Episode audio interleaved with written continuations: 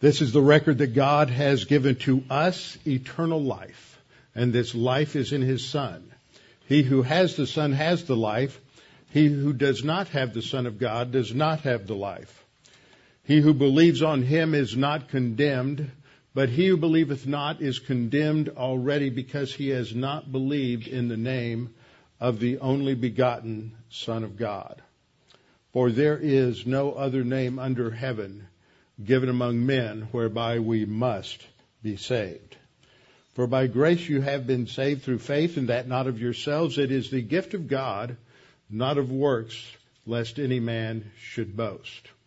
For I am persuaded that neither death, nor life, nor angels, nor principalities, nor powers, nor things present, nor things to come, nor height, nor depth, nor any other created thing is able to separate us from the life of God which is in Christ Jesus our Lord. For of him and through him and to him are all things, to whom be the glory forever. Amen. Before we open God's Word together this morning, let's go to the Lord in prayer.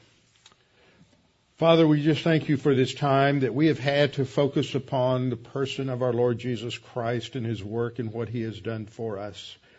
And now as we open your Word and continue our study uh, based on these verses in Ephesians 4, quoting Psalm 68. Uh, going through the Old Testament to understand the background for this gives us such a more robust picture of why the Scripture emphasizes that we are uh, have been raised together and seated together in Christ in the heavenlies, and that He is seated at the, your right hand. Help us to put these important revelation revelations together that we may understand that they really should transform our whole understanding of who we are and our purpose in life today. We pray this in Christ's name. Amen.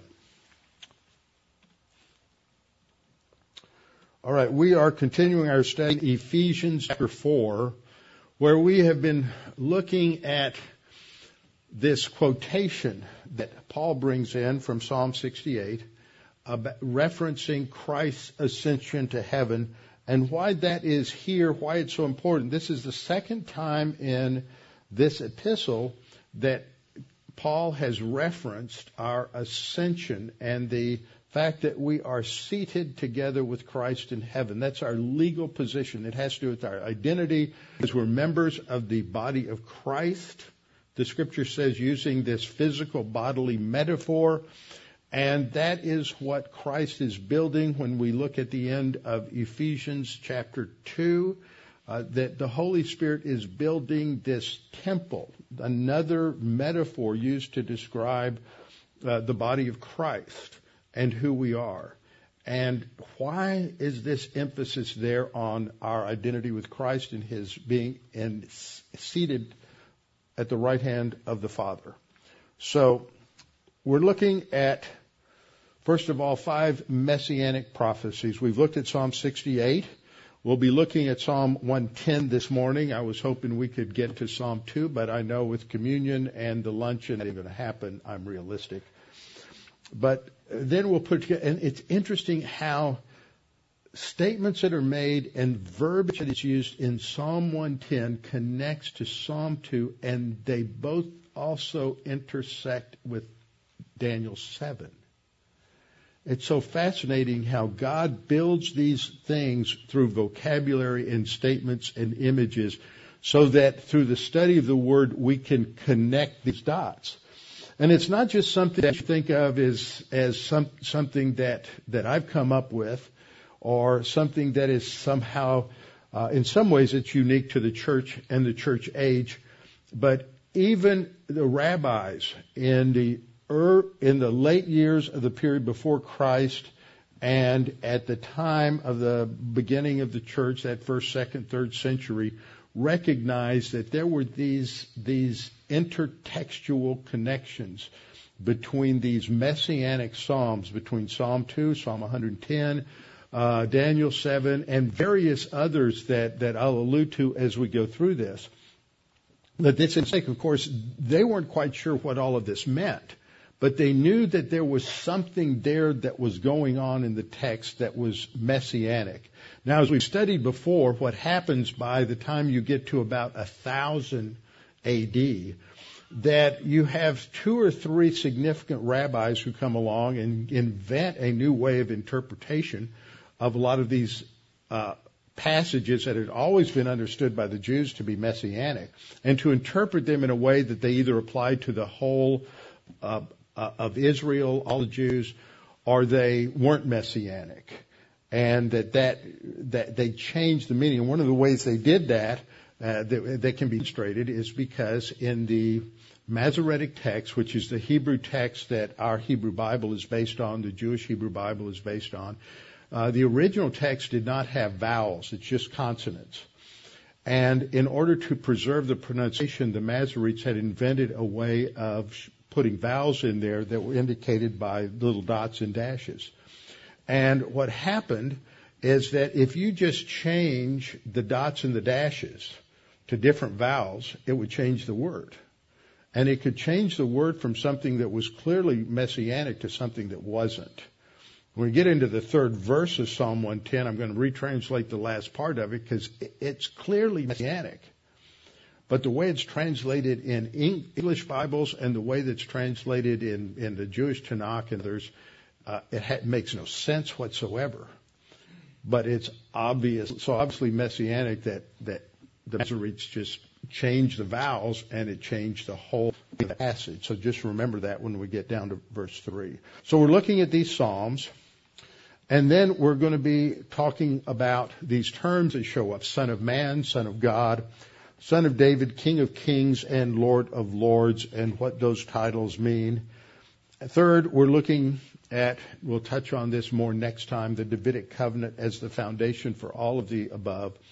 In 2 Samuel 7, 7 to 14, where God promised to David that one of his descendants would sit on the eternal throne of Israel. And that indicates that, that the one who sat there would have to be one who is eternal. It couldn't be someone who is just human because all human, no human's eternal. But this would be an eternal ruler. And then last, that this ruler would be a priest king. So therefore he wasn't going to uh, be from the tribe of Levi, the Levitical priest. He would be from another tribe.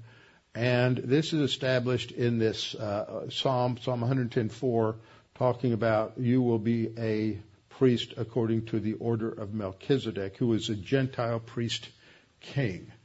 And all these things uh, really come together to help us with where, where we are as, as Christians. So we saw that in Acts 1 9, along with the end of Luke and the end of Mark, there is a statement about Christ's ascension into heaven. The fullest statement is in Acts chapter 1 that the disciples watched Jesus as he received into heaven. He doesn't blast off on his own. He's in his human resurrection body, but he ascends, he is taken up and received by a cloud. Often when God is pictured, he is in a cloud. Many, many times the term cloud in the Old Testament is associated with the presence of God. So he ascends uh, into heaven, into a cloud, as is depicted in Bondone's uh, uh, picture of the ascension of Christ. Hebrews says he passed through the heavens, Jesus, the Son of God. That phrase, the Son of God, emphasizes his deity. Because in the Hebrew mindset, if you're going to describe somebody, if they are a fool, you would call them the son of a fool. Because they are a product of foolishness. If they're a murderer, they're described as a son of a murderer. Okay, doesn't mean their father was a murderer. It means that they are characterized by that, that first noun. So if you, someone is called uh, the son of Belial, it means that they are a destructive person. If they're called the son of man, it means they're a human. If they're called the son of God, it means they're God. That's the focal point of that.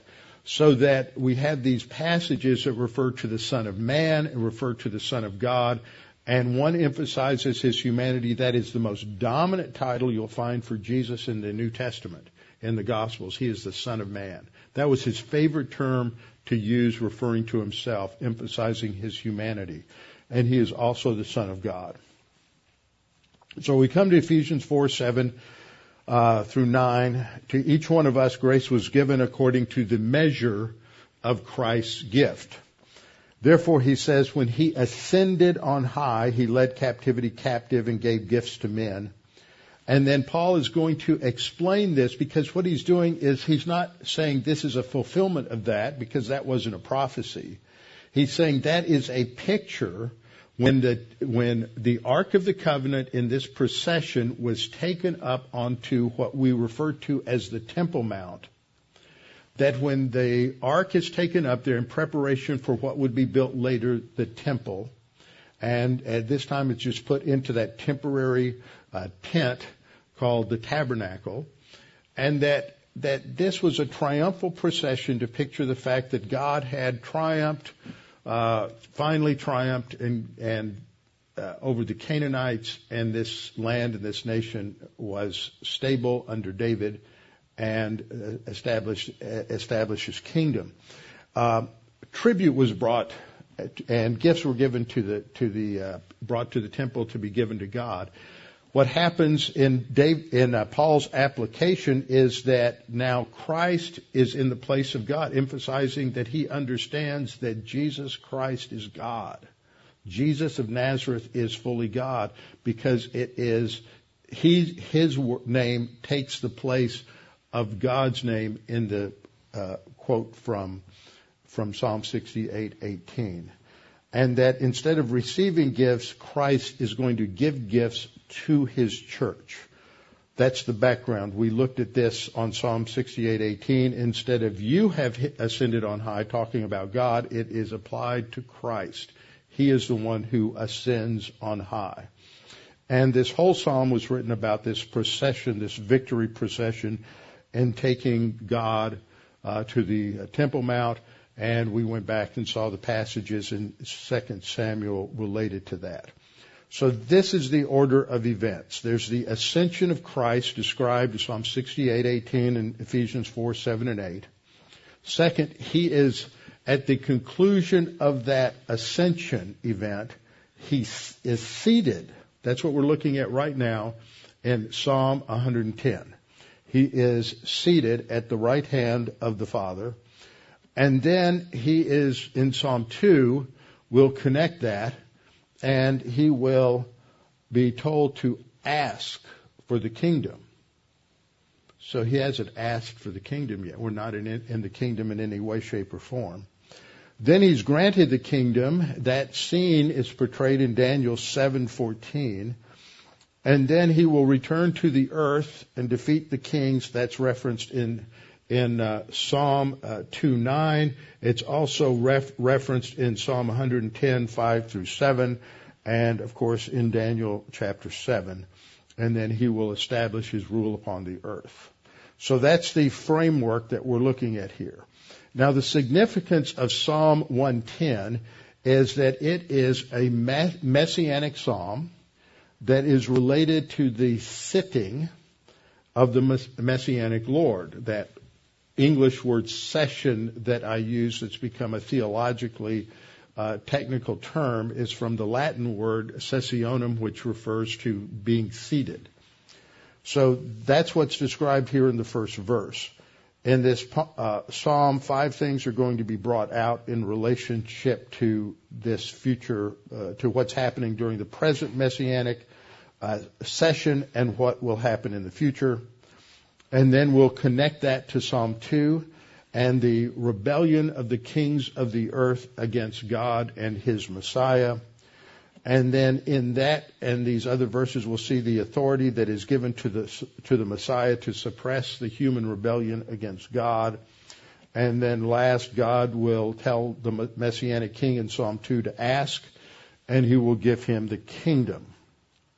So we look at Psalm 10, 110, and when we look there, we see the superscript at the top that says that this is a Psalm of David. Uh, this is uh, the best argument for the Psalm of David, but we also know that that in the New Testament, Uh, when Jesus quotes from Psalm 110, he says that it is uh, David's psalm, and also when it is cited in ver- various places in the book of Acts, David is cited as the one who authors uh, this psalm. And so, what this psalm is going to teach us is that the descendant who is here referenced when we read in the first verse, the Lord, that is in all caps, that is a reference to the uh, name of God, the sacred tetragrammaton, a word that means four letters. In Hebrew, it's YHWH, and that that is referenced, uh, always translated with the uppercase Lord. So you have Yahweh there speaking to a person that is referred to by David as my Lord. David's got the greatest kingdom on the earth at this point. Who's greater than David? And we'll see that that uh, a couple of things about this when we get further on. That this indi- this individual is also stated to be divine, and that this person is exalted to the right hand of God in the second part of the verse. Uh, sit at my right hand and it, then he will be given authority eventually and power to destroy his enemies. That's going to be brought out in verse 2. The Lord shall send the rod of your strength out of Zion. Rule. That's a command to him. Rule in the midst of your enemies. Then in verses 3 and later in 5 and 6, he will go forth in battle in the last days in order to uh, conquer his enemies. And at the very end, uh, it is, in verse 4 rather, it is stated that he will be a priest king. The Lord, that is, Yahweh has sworn and will not relent. You, speaking to the one referred to by David as my Lord, the Lord has sworn and will not relent. You are a priest forever, according to um, the order of Melchizedek. Now, Michael Rydelnik in the Moody Handbook of Messianic Prophecy talks about this issue of Psalm 110 as a messianic psalm, and he says um, Psalm 110 has long been understood as a direct prediction of the Messiah. And I've referenced the fact that, that even among evangelicals, there's debate as to what prophecies are messianic. And many will say this is the only one that's messianic, and that's as a result of the influence of liberalism over the last hundred years, because traditionally many, many were taken to be messianic, just as if you go back and read through uh, the Targums and the Midrash, they will refer to uh, various Psalms as messianic. Psalm 110 has long been understood as a direct prediction of the Messiah. Even Franz Delitzsch, who's a well-known uh, German Jewish scholar, a Christian, who generally viewed the messianic character of the Psalms to be merely typical, recognized Psalm 110 as a direct messianic prophecy. In his commentary on Psalms, he wrote that in Psalm 110, David looks forth into the future of his seed and has the Messiah definitely before his mind. Allen Ross, who spoke here at the Chafer Conference a couple of years ago, was one of my Hebrew professors and was uh, extremely influential in not only uh, my life and my studies and my understanding of Hebrew and the Old Testament, but also Randy Price. You know of Randy Price. And uh, Allen Ross uh, spent his time, a lot of his time studying uh, rabbinic theology when he was at Cambridge. And he writes in his uh, commentary on Psalm 110, the apostle saw how the exact meaning of the psalm applied to him, that is Christ alone. Uh, from the perspective of Jesus and the, the apostles, David received a revelation from God in which his descendant, his Lord, would be exalted to the right hand of God and given the power and the authority to put down all his enemies. This descendant would go forth in the day of battle with all his armies who willingly offer themselves for his service. So in, in, the question then comes up, is this psalm a direct prophecy of Messiah? And just to let you know, there's controversy over this among evangelicals. I don't agree with them. I think these are problematic scholars, not good scholars. Tremper Longman says no psalm is messianic in the narrow sense. He just rejects mess- messianism totally. Herbert Bateman, who is a uh, graduate of Dallas, written a number of uh, books, says David did not speak the psalm to the Messiah, the divine Lord. In contrast, Tom Constable, another prophet Dallas, said this is a prophetic messianic psalm that describes a descendant of David who would not only be his son, but his Lord. That's the historic position it's, it's not the modern uh, position among Jewish rabbis since about the 10th century, but it is, you go back and you read the ancient Targums and Midrash in the early part of this era, uh, that would refer to, uh, they would all see many of these Psalms as messianic. That's what David understood. If you look at Psalm 20, uh, 2 Samuel 23, 1, uh, the w- way it is translated, uh, I've, uh, is now these are the last words of David. Thus declares David, the son of Jesse. Thus declares the man, and it's translated as raised up on high, using um, the the Hebrew preposition is al, and it could refer uh, in in a couple of different ways. But the Septuagint translated it with the word epi, meaning concerning. That's a different idea. Thus declares the man raised uh, up concerning, raised up concerning uh, the Messiah, the anointed of the God of Jacob and the sweet psalmist of Israel, as I've translated it at, at the bottom. So when it's taken in the sense of the Septuagint, which was translated by Jewish rabbis about 200 years before Christ, from the Hebrew to into Greek, they understood it that David was writing about the Messiah. Rabbi Yochanan ben Zakkai said that every prophet prophesied only of the days of the Messiah in uh, Berachot 34b. And it fits the context because you have three Psalms that precede Psalm 110. You have three Psalms that come after it. The three Psalms before, Psalm 107, 108, 109, are all pleased, pleased to God to rescue them, to deliver them. Psalm 110 talks about the messianic deliverer who will come.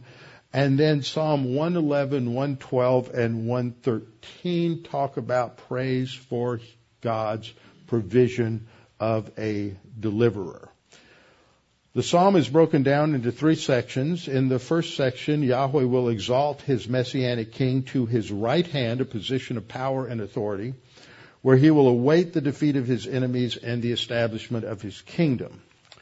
The second section, Yahweh vows to make the messianic king a priest after the order of Melchizedek, Melchizedek in verse 4, which is a hinge verse. And then in the last three verses, Yahweh will give the Messianic King a mighty and glorious victory over his enemies, followed by a time of refreshment and exaltation to a position of honor and dominion. So that's, that's the basic idea. So this phrase at the very beginning, which says a Psalm of David, that's used over 55 times in the Psalms and always indicates Davidic authorship. Uh, Allen Ross comments that not many modern day scholars would be willing to say that David wrote it. They don't even want to admit David lived. But we know from one inscription that was discovered that refers to the house of David that that gives legitimacy to the uh, to Israel's belief that there was an ancient king by the name of David. And then Jesus Christ states in his con- conflict with the Sadducees in Matthew 22:43 and uh, 22:43 and 44. He says to them, questioning them, they're questioning him about. This is when they come up with that that uh, just that that fake story about the woman who was married to a man and he died, and then she married a brother and he died, married another brother, he died, the levirate marriage, and finally this uh, the seventh one dies and the Sadducees who don't believe in resurrection said, well, who's going to be her husband in the resurrection? And Jesus just un- undercuts them. First of all, he says, how does David by the Spirit call him Lord? And then he quotes from, from this particular book, uh, this particular verse. So this is uh, just all I'm quoting this for is that this is he, he believes David wrote this. So it says David's David. I mean, excuse me. Uh, the first verse begins, "The Lord said to my Lord, Sit at my right hand till I make your enemies your footstool." That first Lord, as I said, is the proper name of God. It's the sacred tetragrammaton Yahweh said to my Lord my Adonai. And so this term for Lord means I am who I am, as God explained in Exodus 3:14, uh, when Moses said, "Who shall I say has sent me?" and God said, "You shall say, I am has sent me uh, to you." And he then identified himself in verse 15 as the Lord God of Abraham, Isaac, and Jacob. Then he uses an unusual word for said. This is the Hebrew word neum, which is used in prophetic literature to refer to a prophetic oracle from God. And so it emphasizes this is a had to do with the future. It is related uh, as a prophetic oracle, and he is talking uh, to someone named my Lord. This is a a divine imperative. Now, there's some debate about the form of the word here. It is Adonai. It, it, it ends with a uh, an I. We would see it in English, uh, and again, that verb would have been added. I mean, that that that vowel would have been added later uh, by the Masoretes. But it is used by someone who is addressing God and using that first person, you are my Lord. In most places, it is used in contexts where a servant is addressing their master or where someone may be in the presence of a king.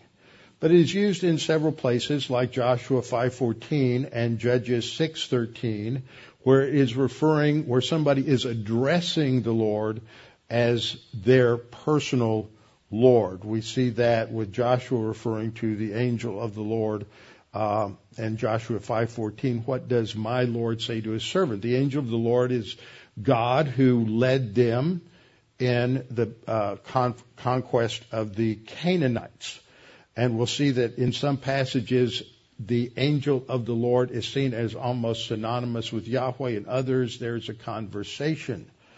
For example. Um, but he's seen his deity by Gideon in Judges 6:13 when he addresses the angel, the malach of Yahweh, says, uh, "Oh my Lord, Adonai," the same form that we have in Psalm 110, says, "If the Lord Yahweh is with us, why then has all this happened to us?" But how do we know that he recognizes that the angel of the Lord is indeed a, just a theophany of God? And that is because just a few verses later, where he's still engaged in the same conversation with the angel of the Lord, Gideon says, Alas, O Lord, using the other form of the word with a different ending, uh, Adonai, A-Y.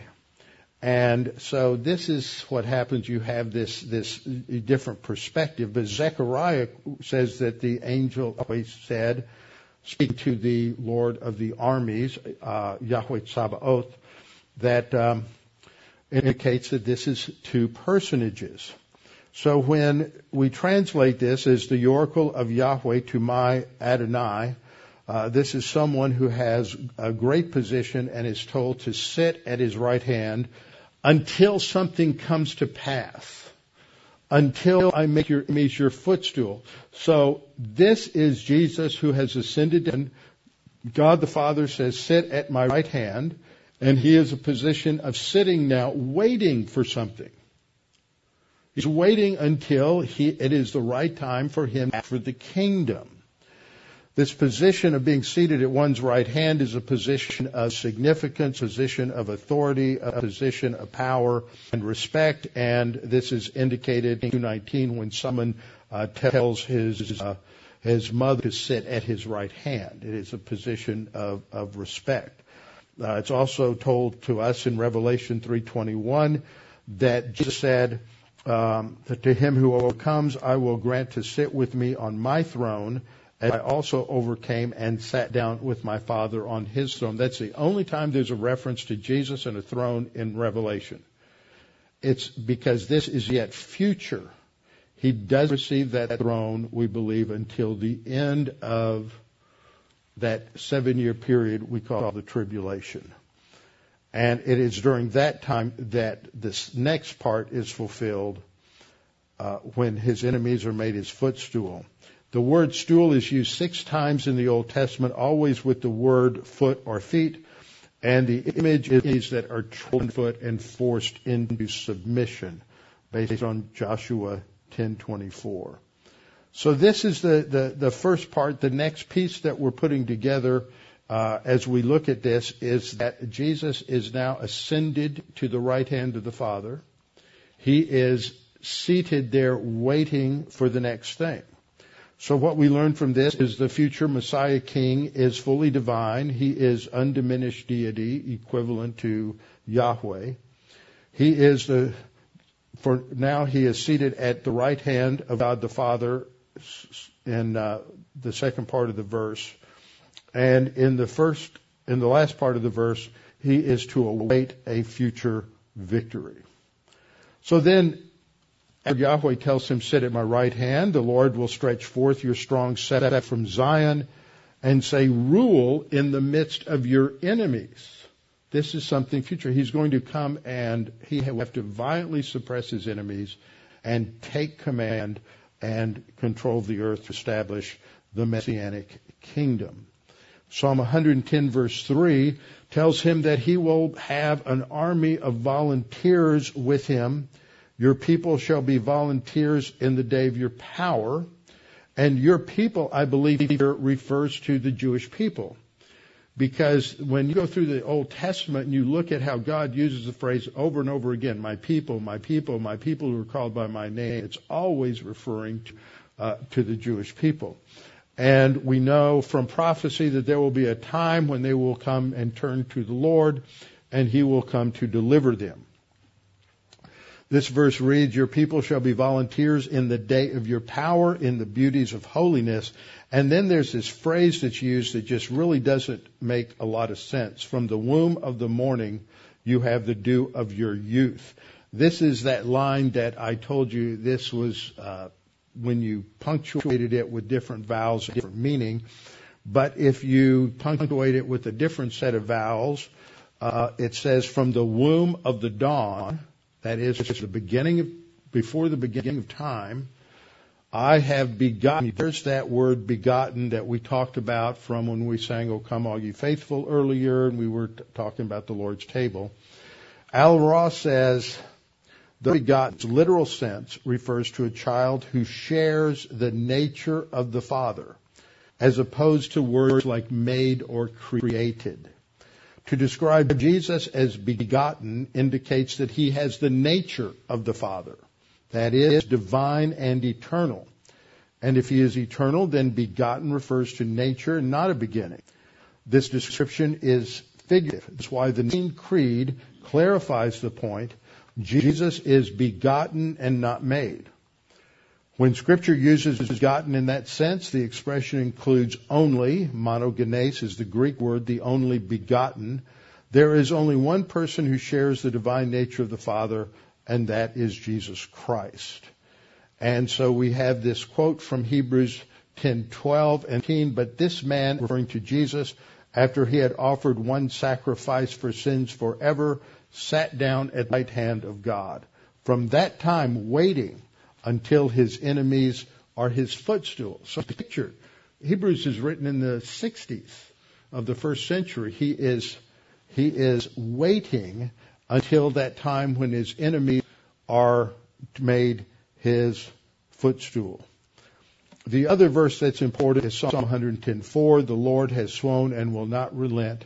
You are a priest forever according to the order of Melchizedek. One sitting at his right hand is also a priest. He is a king priest after the order of Melchizedek, who was the king priest of Salem, ancient Jerusalem, when Abraham returned from defeating the five armies of the uh, that came in from the area of Babylon. And uh, after Abraham defeats them, he gives a tenth of the spoils to Melchizedek as a tribute and offering to God. So that verse emphasizes that God promises a future royal high priest that is a future everlasting, eternal high priest. So then what happens is he will come uh, to defeat the enemies of Yahweh. During this intervening period, we are seated with Christ in the heavenlies. We're awaiting the giving of the kingdom. We're not in the kingdom now. It's not a for the kingdom, which is what amillennialists believe. It's not a kingdom we are to bring in, which is what postmillennialists bring in. Uh, it is a kingdom that Christ will bring in when he returns at the second coming. And second, like him, our role is related to our royal priesthood in him. We are to carry out our priestly duties, our priestly, the Great Commission, evangelism, teaching the Word of God, being equipped for service, prayer, and ministering to one another in the church. Next time we'll come back and we will connect the, uh, the, the Psalm 110 to Psalm 2 and also Daniel chapter 7 with our heads bowed and our eyes closed. Father, so we can understand uh, these prophecies from the uh, Old Testament, prophecies made hundreds of years before uh, Jesus was born, prophecies that were fulfilled in him uh, when he came, when he entered into human history, and for the purpose of dying on the cross to pay the penalty for our sin as that great sin sacrifice depicted by the Passover lamb the lamb that was without spot or blemish, who was our paschal lamb, our sacrifice, the Lamb of God who takes away the sin of the world. Father, we thank you for the opportunity we have to study these things and to understand our role as described in Scripture, significance of this role, and our future uh, destiny with the Lord. Father, we pray that you would help us to understand these things and put them together and Father, we also pray that if there's anyone here or anyone listening online or listening future, that as they contemplate what we are teaching, that they might come to understand that Jesus is the promised Messiah who came to die on the cross for the sins of the world, as depicted through the various uh, sacrifices and rituals in the Old Testament. And that salvation is not based on who we are, or what we've done. It's based on who Jesus Christ is, simply believing that he is who he said he was and that he did what he said he would do, and that is to die that through he might have everlasting life. And Father, now we thank you for this service and uh, pray too for this coming meal that we will enjoy together, that you will bless and sanctify this food. And we pray this in Christ's name. Amen.